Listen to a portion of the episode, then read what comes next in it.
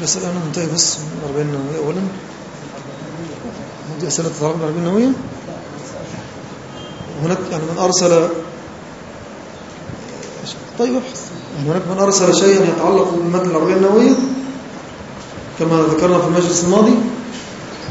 ها؟ هذه الأسئلة فيها ما يتعلق بالأربعين أم لا؟ من أرسل شيئا يتعلق بالأربعين النووية؟ طبعا ليس فيها قلنا ماذا قلنا في المجلس الماضي؟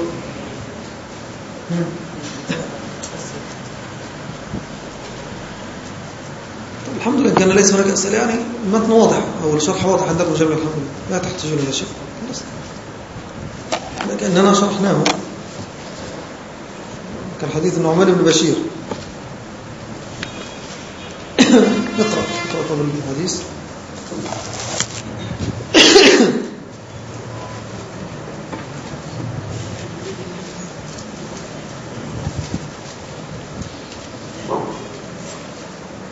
بسم الله الرحمن الرحيم. الحمد لله والصلاة والسلام على رسول الله وعلى آله وصحبه وله أما بعد. هذا هو المجلس السادس في شرح متن الأربعين النووية للإمام النووي رحمه الله. شرحه فضيلة الشيخ أبي عبد الأعلى خالد بن عثمان حفظه الله تعالى.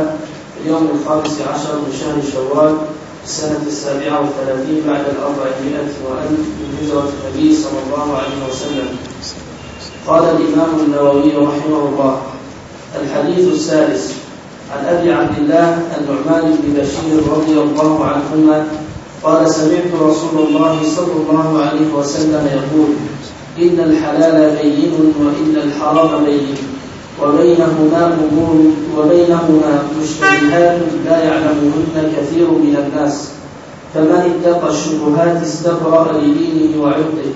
ومن وقع في الشبهات وقع في الحرام فالراعي يرعى حول الحمى يوشك أن يرتع فيه ألا وإن لكل ملك حمى ألا وإن حمى الله. ألا وإن حمى الله تعالى محارمه ألا وإن في الجسد مضغة إذا صلحت صلح الجسد كله وإذا فسدت فسد الجسد كله ألا وهي القلب رواه البخاري ومسلم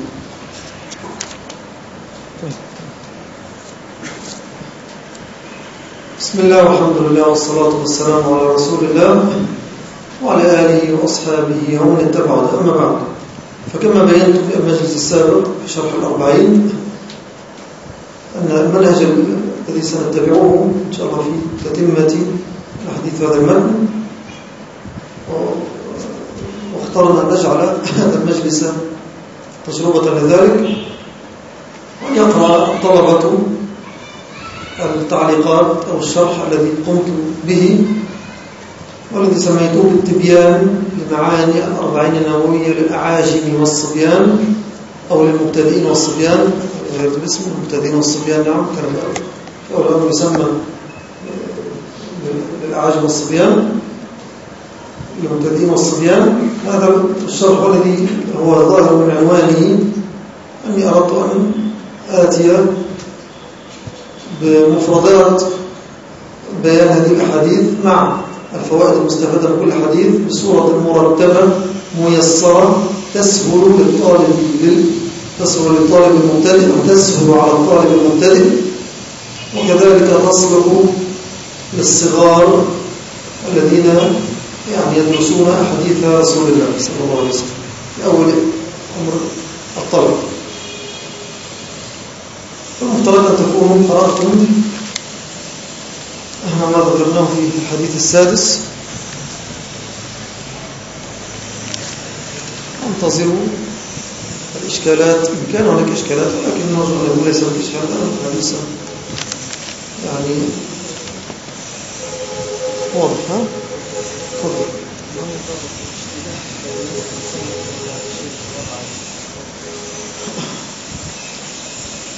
ضابط الاشتباه يعني الذي جاء التنصيص عليه أو جاء التنصيص على على ترك الشبهة في الحديث حديث النعمان أن لا يظهر لك دليل صريح أو نص صريح محكم على التحريم ولكن ولكنه قد يكون الدليل دليلا ضمنيا أو يعني مفهوما ليس صريحا. وهذا الفهم يختلف فيه الناس وتختلف فيه الأنظار. وقد تقويه قرائن وقد لا تقويه. فهنا يقال إن هذا الأمر مشتبه أي قد اشتبه الحكم فيه بين التحليل والتحريم. ليس صريحا في أنه حرام وليس صريحا في أنه حلال. اشتبه أمره بين الحل والحرمة. فهنا هذا ما العمل فيه؟ كما في حديث ابن فمن ترك الشبهات فقد استبرأ لدينه وعرضه. هذا هو العصر يعني باختصار بشيء من التبسيط تفضل. شكلك شيء آخر؟ إذا أسئلة عامة؟ خلاص يعني ماذا انتهينا من إيش؟ من فيما يتعلق بهذا الحديث أو يعني هذا يتعلق بمجلس الأربعين نوع نعم. ماذا؟ حرام ودرسها والإثم على تحريمه أو ما فيه حد أو تعزيم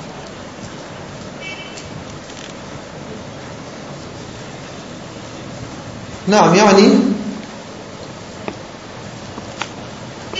ما قد أتى في نص يدل على حرمته أو وقع الإجماع على حرمته. هذا حرام بلا شك.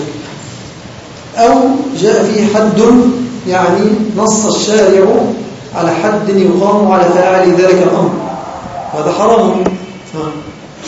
هذا يعني من أدلة تمييز المحرم. أن يرد فيه حد.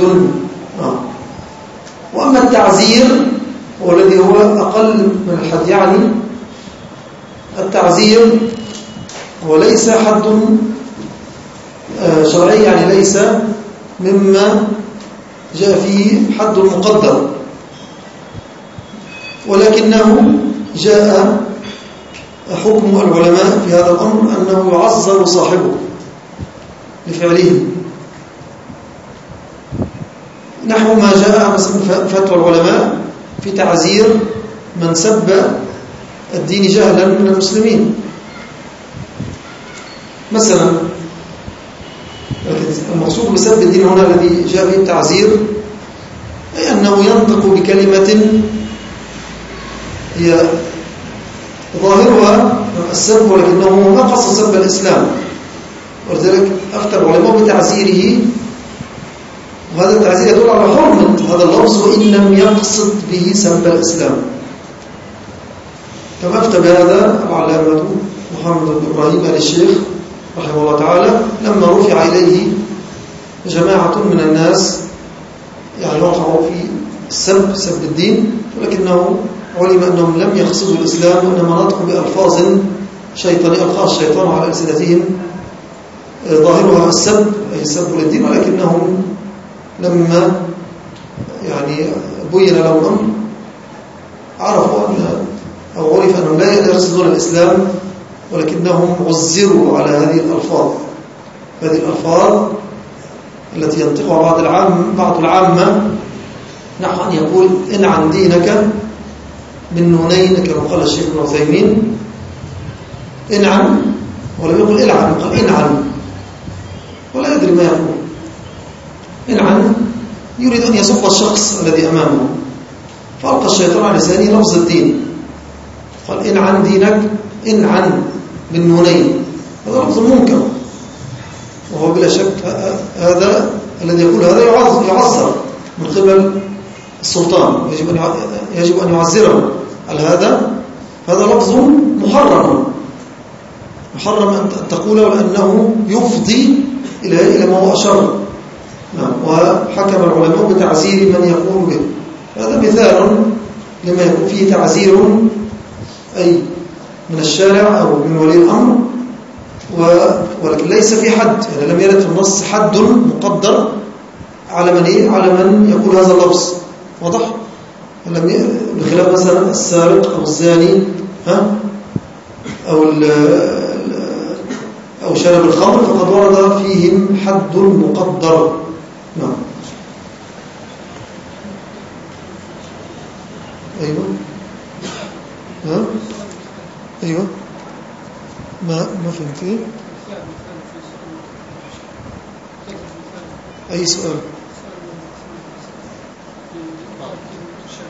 لا أشياء كثيرة. ما أكثر ما أكثر الشبهات والمشتبهات ما أكثر المشتبهات في زماننا. هناك مشتبهات كثيرة. كل ما لم يأتي نص واضح في تحريمه لكنه اشتبه أمره. بين الحل والحرمة. يعني قد يأتي نوع طعام مثلا معين اشتبه فيه قال فيه مثلا شحوم الخنزير هذه ها؟ نعم نقول الأصل هو الحل نعم. الأصل هو الحل لكن غلب على ظنك أن هذا الشحم اللي هو المأخوذ من لحم الخنزير أنه في الغالب يوجد غير لكنك لست متأكدا أو يعني ليس هذا مما يجزم به. إن تركت هذا تورعا هذا من باب ترك المشتبه فيه كذلك. وليس من هذا الباب ما يقع فيه البعض من الوسواس. أنه ثم فرق بين ترك المشتبهات والوسواس. لعلنا بينا هذا من قبل. بالتفصيل لا حاجة لإعادة نرجع ليه كما قلنا الوقت الوقت هذا انتهى. اكتفي بهذا. وصلى الله على محمد وعلى آله وأصحابه وسلم. أن لا إله إلا أنت أستغفرك إن شاء الله الخطبة الجمعة القادمة من سأل عن ذلك عن تقريب مجلس الصفا والمروة نعم هذا إن شاء الله الصفا والمروة إن شاء الله